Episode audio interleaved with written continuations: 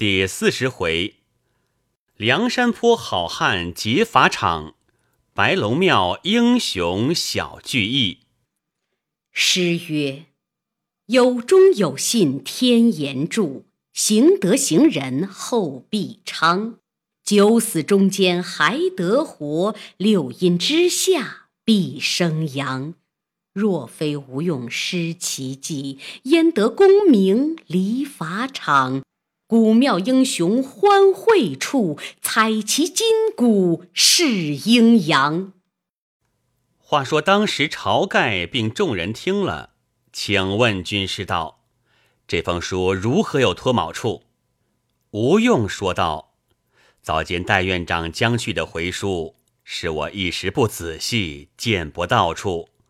才使的那个图书，不是玉柱撰文‘翰林蔡京’四字。”只是这个图书，便是叫戴宗吃官司。金大坚便道：“呃，小弟每见蔡太师书间，并他的文章，都是这样图书。今次雕得无纤毫差错，如何有破绽？”吴学究道：“你众位不知，如今江州蔡九知府是蔡太师儿子。”如何父写书与儿子，却是个会字图书，因此差了。是我见不到处，此人到江州必被盘结，问出实情，却是厉害。晁盖道：“快使人去赶唤他回来，笔写如何？”吴学究道：“如何赶得上？他做起神行法来，这早晚已走过五百里了。”只是事不宜迟，我们只得嫩的可救他两个。晁盖道：“怎生去救？永何良策？”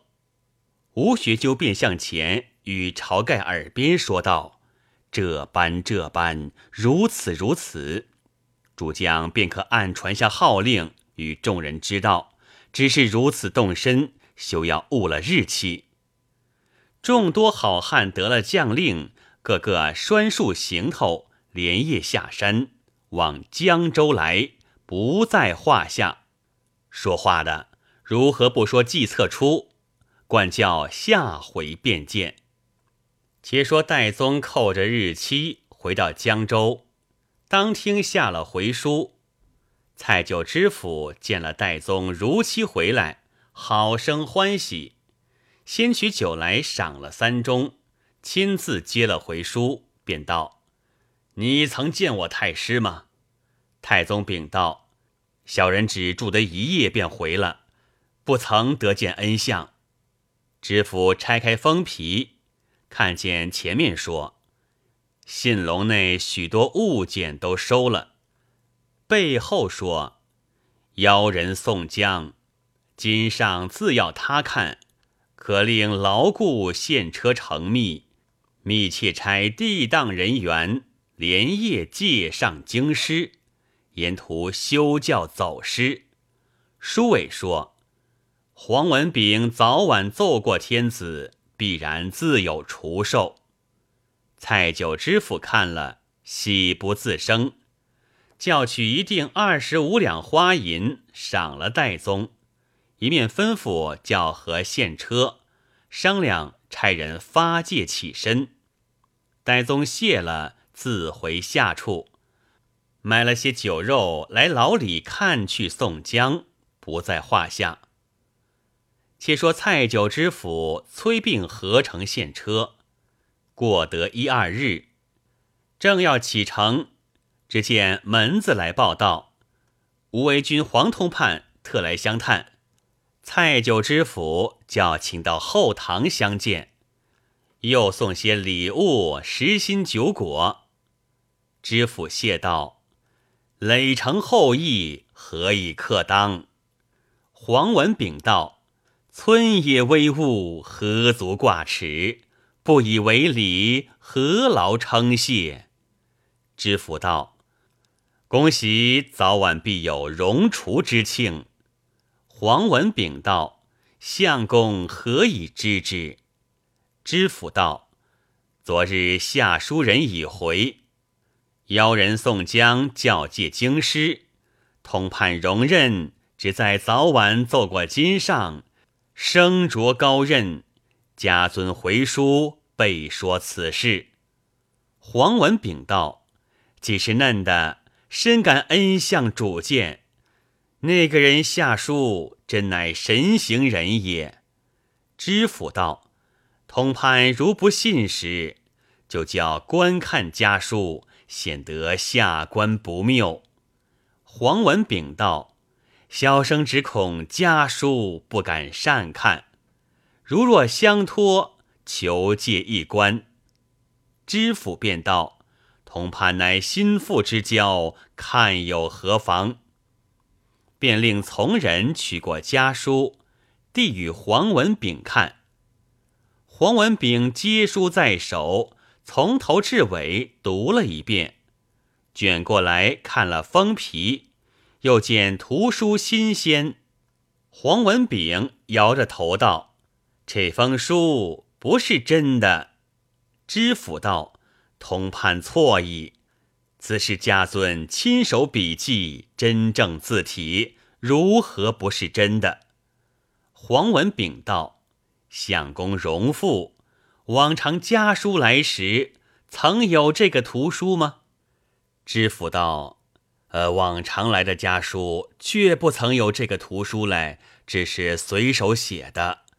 今番已定是图书匣在手边，就便印了这个图书在封面上。”黄文炳道：“相公，休怪小生多言，这封书被人瞒过了，相公。”方今天下盛行苏黄米菜四家字体，谁不习学的？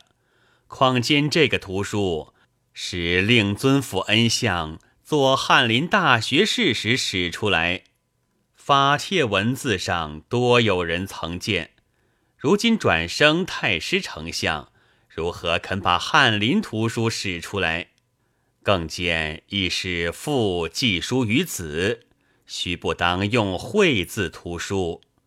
令尊服太师恩相是个识究天下学、遍览世间书、高明远见的人，安肯造次错用？相公不信小生轻薄之言，可细细盘问下书人，曾见府里谁来？若说不对，便是假书。休怪小生多言。只是错爱至后，方敢谏言。蔡九知府听了，说道：“此事不难。此人自来不曾到东京，一盘问便显虚实。”知府留住黄文炳在屏风背后坐地，随即升听，公吏两边排立。知府叫唤戴宗，有委用的事。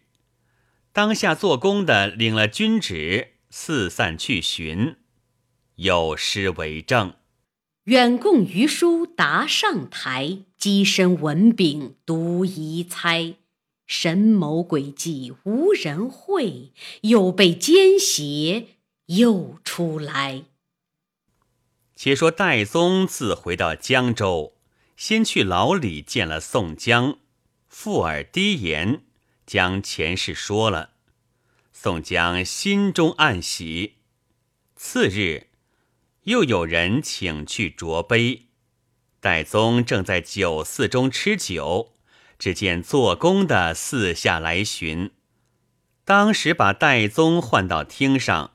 蔡九知府问道：“前日有劳你走了一遭，真个办事，未曾重重赏你。”戴宗答道：“小人是承奉恩相差使的人，如何敢怠慢？”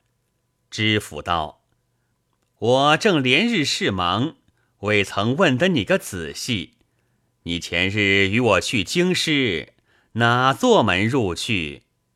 戴宗道：“小人到东京时，那日天色晚了，不知唤作什么门。”知府又道。我家府里门前谁接着你？留你在哪里歇？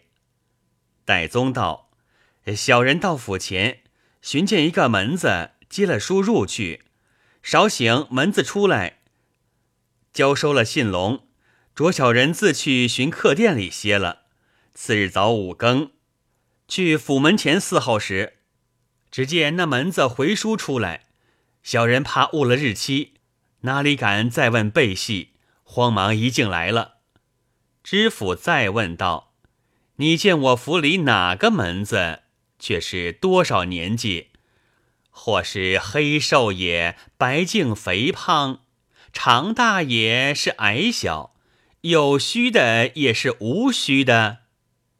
戴宗道：“呃，小人到府里时，天色黑了；呃，次早回时，又是五更时候，天色昏暗，不十分看得仔细。”只觉不甚长大，中等身材，敢是有些资须。知府大怒，喝一声：“拿下听去！”旁边走过十数个狱卒牢子，将戴宗拖翻在当面。戴宗告道：“小人无罪。”知府喝道：“你这厮该死！我府里老门子王公已死了数年。”如今只是个小王看门，如何却道他年纪大有资然？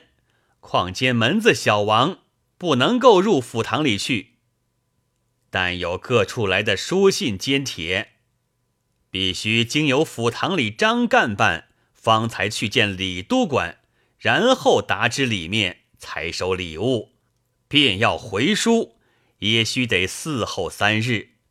我这信龙东西，如何没个心腹的人出来？问你个长便背细，就胡乱收了？或昨日一时间仓促，被你这厮瞒过了？你如今只好好招说，这封书哪里得来？戴宗道：“小人一时心慌，要赶长途，因此不曾看得分晓。”蔡九知府喝道：“胡说！”这贼骨头不打，如何肯招？左右，与我加力打这厮。狱卒老子情之不好，去不得面皮，把戴宗捆翻，打得皮开肉绽，鲜血迸流。戴宗挨不过拷打，只得招道：“端地这封书是假的。”知府道：“你这厮。”怎的得这封假书来？戴宗告道：“小人路经梁山坡过，走出那一伙强人来，把小人劫了，绑缚上山，要割腹剖心。去小人身上搜出书信看了，把信龙都夺了，却饶了小人。情知回乡不得，只要山中起死。他那里却写了这封书与小人。”回来脱身，一时怕见罪责，小人瞒了恩相。知府道：“是便是了，中间还有些胡说。眼见得你和梁山坡贼人通同造意，谋了我信龙物件，却如何说这话？再打那厮。”戴宗由他考训，只不肯招和梁山坡通情。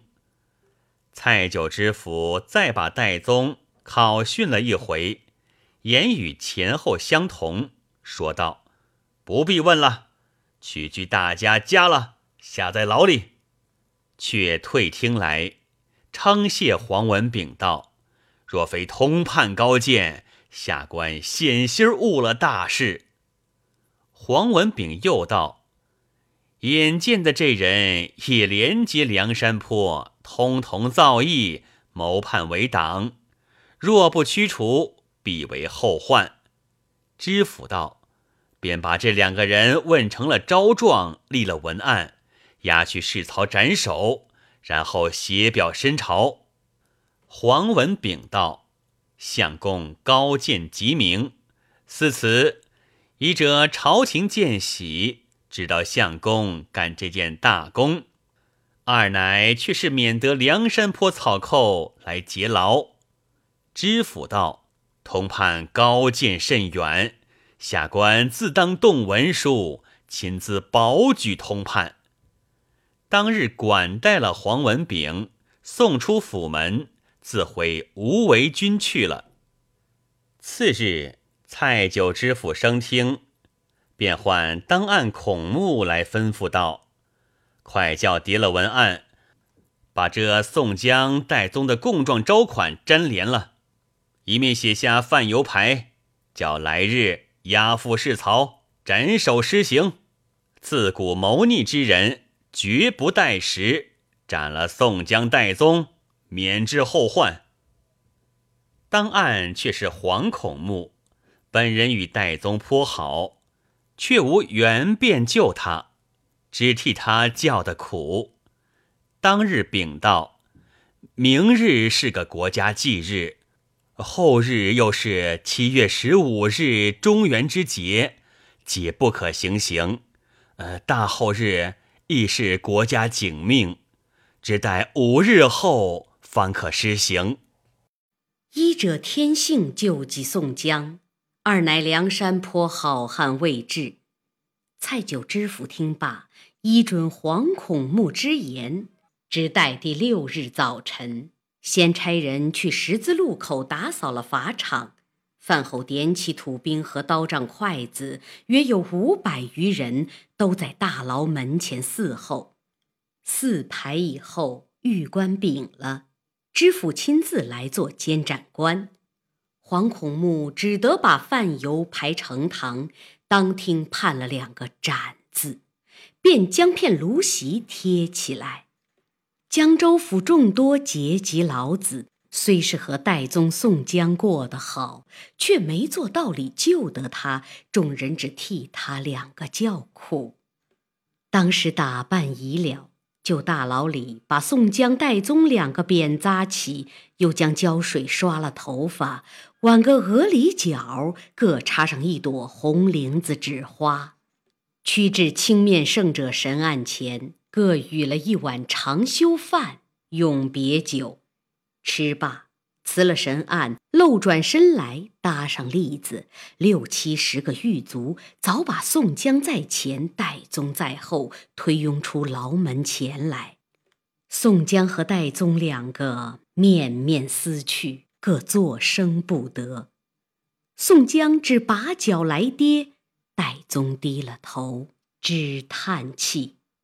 江州府看的人，真乃压肩叠背，何止一二千人？但见愁云荏苒，怨气纷纭，头上日色无光，四下悲风乱吼，鹰枪对对，数声鼓响丧三魂，棍棒森森，几下锣鸣催七魄。饭油排高贴，人言此去几十回。白纸花双摇，都道这番难再活。长修饭嗓内难吞，永别酒口中怎咽？狰狞刽子仗钢刀，丑恶压牢持法器。造道旗下几多魍魉跟随，十字街头。无限强魂等候，监斩官忙施号令，五座子准备扛尸，英雄气概霎时休，便是铁人须落泪。刽子叫起扼杀都来，将宋江和戴宗前推后拥，押到市曹十字路口，团团枪棒围住，把宋江面南背北。将戴宗面北背南，两个那坐下，只等五时三刻，监斩官到来开刀。那众人仰面看那范油牌，上写道：“江州府犯人一名宋江，故引反诗，妄造妖言，结连梁山坡强寇，通通造反，律斩。犯人一名戴宗，与宋江暗地私书。”结勾梁山坡强寇，通通谋叛，律斩。监斩官江州府知府蔡某。那知府勒住马，只等报来。只见法场东边一伙弄蛇的乞丐，抢要挨入法场里看。众土兵敢打不退，正相闹间，只见法场西边一伙使枪棒卖药的也抢挨将入来。士兵喝道：“你那伙人好不小事！这是哪里？抢挨入来要看。”那伙使枪棒的说道：“你到鸟村，我们冲州壮府哪里不曾去？到处看出人，便是京师天子杀人也放人看。你这小去处，砍的两个人闹动了世界，我们便挨入来看一看，打什么鸟紧？”正和土兵闹僵起来。监斩官喝道：“且赶退去，休放过来！”闹犹未了，只见法场南边一伙挑担的脚夫又要挨将入来。土兵喝道：“这里出人，你担哪里去？”那伙人说道：“我们是挑东西送知府相公去的，你们如何敢阻挡我？”土兵道：“便是相公衙里人。”也只得去别处过一过，那伙人就歇了担子，都撤了扁担，立在人丛里看。只见法场北边一伙客商推两辆车子过来，定要挨入法场上来。土兵喝道：“你那伙人哪里去？”客人应道：“我们要赶路程，可放我等过去？”土兵道：“这里出人。”如何肯放你？你要赶路程，从别路过去。那伙客人笑道：“你倒说得好，俺们便是京师来的人，不认得你这里鸟路，哪里过去？我们只是从这大路走。”土兵哪里肯放？那伙客人齐齐的挨定了不动，四下里吵闹不住。这蔡九知府也禁制不得。又见那伙客人都盘在车子上立定了看。没多时，法场中间人分开处，一个报报道一声：“五十三克。”监斩官便道：“斩器报来。”两士下刀棒柜子，便去开家。行刑之人，直定法刀在手，说时迟。一个个要见分明，那时快看人人一齐发作。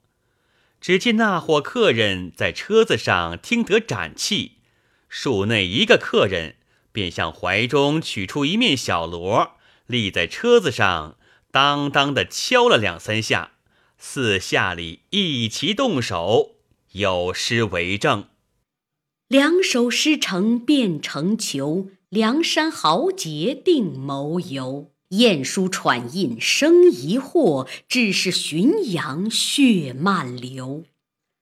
又见十字路口茶坊楼上，一个虎形黑大汉，拖得赤条条的，两只手握两把板斧，大吼一声，却似半天起个霹雳，从半空中跳将下来，手起斧落。早砍翻了两个行刑的柜子，便往监斩官马前砍将来。众土兵急待把枪去搠石，哪里拦当得住？众人且簇拥蔡九知府逃命去了。只见东边那伙弄蛇的盖者，身边都撤出尖刀，看着土兵便杀；西边那伙使枪棒的。大发喊声，只顾乱杀将来，一派杀倒土兵狱卒。南边那伙挑担的脚夫，抡起扁担，横七竖八，都打翻了土兵和那看的人。北边那伙客人都跳下车来，推过车子，拦住了人。两个客商钻将入来，一个背了宋江，一个背了戴宗。其余的人也有取出弓弩来射的，也有取出石子来打的，也有取出标枪来标的。原来扮客商的这伙，便是晁盖、花荣、黄信、吕方、郭盛；那伙办事枪棒的，便是燕顺、刘唐、杜迁、宋万；半挑担的便是朱贵、王矮虎、郑天寿、石勇；那伙半乞丐的便是阮小二、阮小五、阮小七、白胜。这一行，梁山坡共是十七个头领到来，带领小喽啰一百余人，四下里杀将起来。只见那人丛里那个黑大汉，抡两把板斧，一味的砍将来。晁盖等却不认得，只见他第一个出力，杀人最多。晁盖猛醒起来。戴宗曾说，一个黑旋风李逵和宋三郎最好，是个莽撞之人。晁盖便叫道：“前面那好汉莫不是黑旋风？”那汉哪里肯应，火砸砸的抡着大斧，只顾砍人。晁盖便叫背宋江、戴宗的两个小喽啰，只顾跟着那黑大汉走。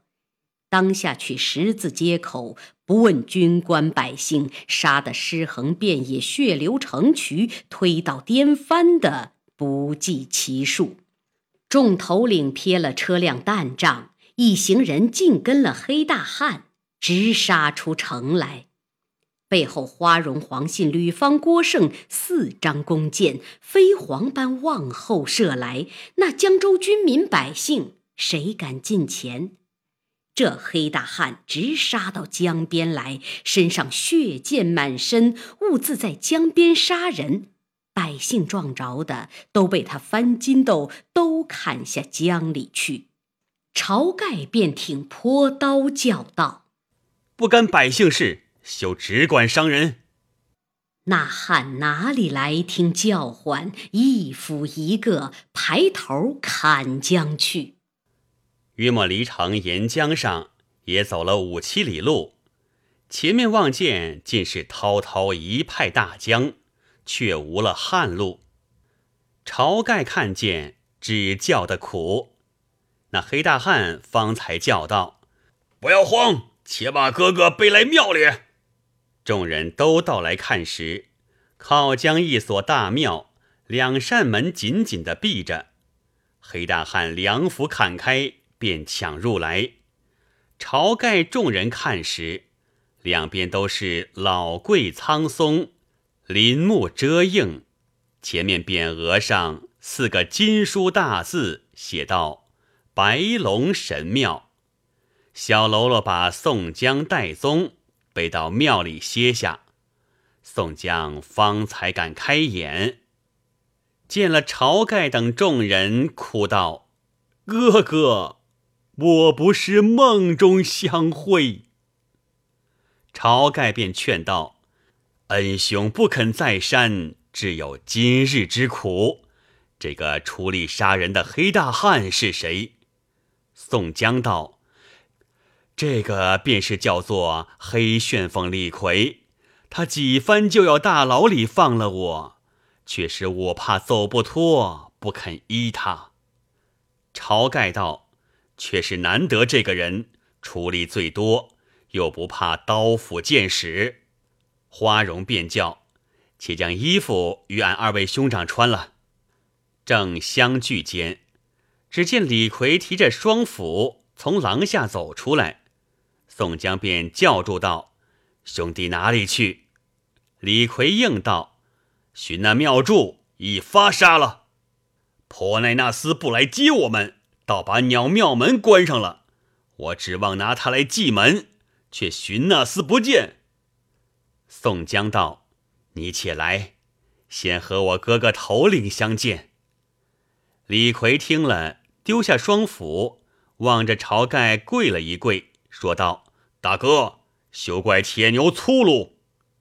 与众人都相见了，却认得朱贵是同乡人，两个大家欢喜。花荣便道：“哥哥，你叫众人只顾跟着李大哥走，如今来到这里，前面又是大江拦截住，断头路了，却又没一只船接应。唐花城中官军赶杀出来，却怎生迎敌？”如何接济？李逵便道：“也不消得叫怎的好？我与你们再杀入城去，把那个鸟蔡九知府一发都砍了，便走。”戴宗此时方才苏醒，便叫道：“兄弟，使不得莽性。城里有五七千军马，若杀入去，必然有失。”阮小七便道：“远望隔江那里有数只船在岸边，我弟兄三个覆水过去，夺那几只船过来载众人，如何？”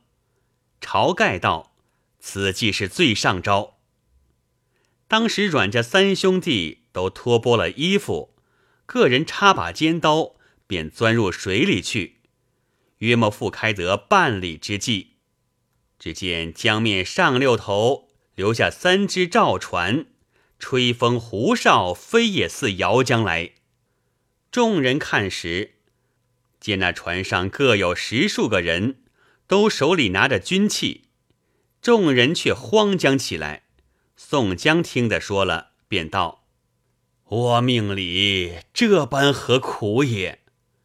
奔出庙前看时，只见当头那只船上坐着一条大汉，倒提一把明晃晃五谷叉，头上挽个穿心红一点角，下面掖起条白绢水坤，口里吹着呼哨。宋江看时，不是别人。正是万里长江东到海，内中一个雄夫，面如覆粉，体如酥。上山弯虎目，入水拔龙须。七昼波心能暗伏，水晶宫偷得明珠。翻江搅海永身躯，人将张顺比，浪里白跳鱼。当时张顺在头船上看见，喝道：“你那伙是什么人？敢在白龙庙里聚众？”宋江挺身出庙前，叫道：“兄弟救我！”张顺等见是宋江众人，大叫道：“好了！”那三只赵船飞也似摇拢到岸边，三阮看见也复来，一行众人。都上岸来到庙前，宋江看时，张顺自引十数个壮汉在那只头船上，张衡引着穆弘、穆春、薛勇带十数个庄客在一只船上，第三只船上，李俊引着李立、同威、同猛也带十数个卖盐伙家，都各执枪棒上岸来。张顺见了宋江。喜从天降，众人便拜道：“自从哥哥吃官司，兄弟坐立不安，又无路可救。今日又听得拿了戴院长，李大哥又不见面，我只得去寻了我哥哥，引到穆弘太公庄上，叫了许多相识。今日我们正要杀入江州，要劫牢救哥哥，不想仁兄。”已有好汉们救出来到这里，不敢拜问。这伙豪杰，莫非是梁山坡义士朝天王吗？宋江指着上手立的道：“这个便是晁盖哥哥。你等众位都来庙里叙礼则个。”张顺等九人，晁盖等十七人，宋江、戴宗、李逵共是二十九人。都入白龙庙聚会，这个唤作白龙庙小聚会。当下二十九筹好汉两两讲礼已罢，只见小喽啰入庙来报道：江州城里鸣锣擂鼓，整顿军马出城来追赶，远远望见旗帆蔽日，刀剑如麻，前面都是带甲马军，后面竟是秦枪兵将。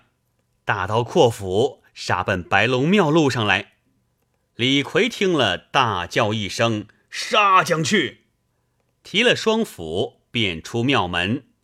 晁盖叫道：“一不做二不休，众好汉相助着晁某，直杀进江州军马，方才回梁山坡去。”众英雄齐声应道：“愿意遵命。”一百四五十人一齐呐喊，杀奔江州岸上来。又分教浔阳岸上，果然血染波红；相扑江边，真乃尸如山鸡。只叫跳浪苍龙喷毒火，巴山猛虎吼天风。毕竟晁盖等众好汉怎得脱身？且听下回分解。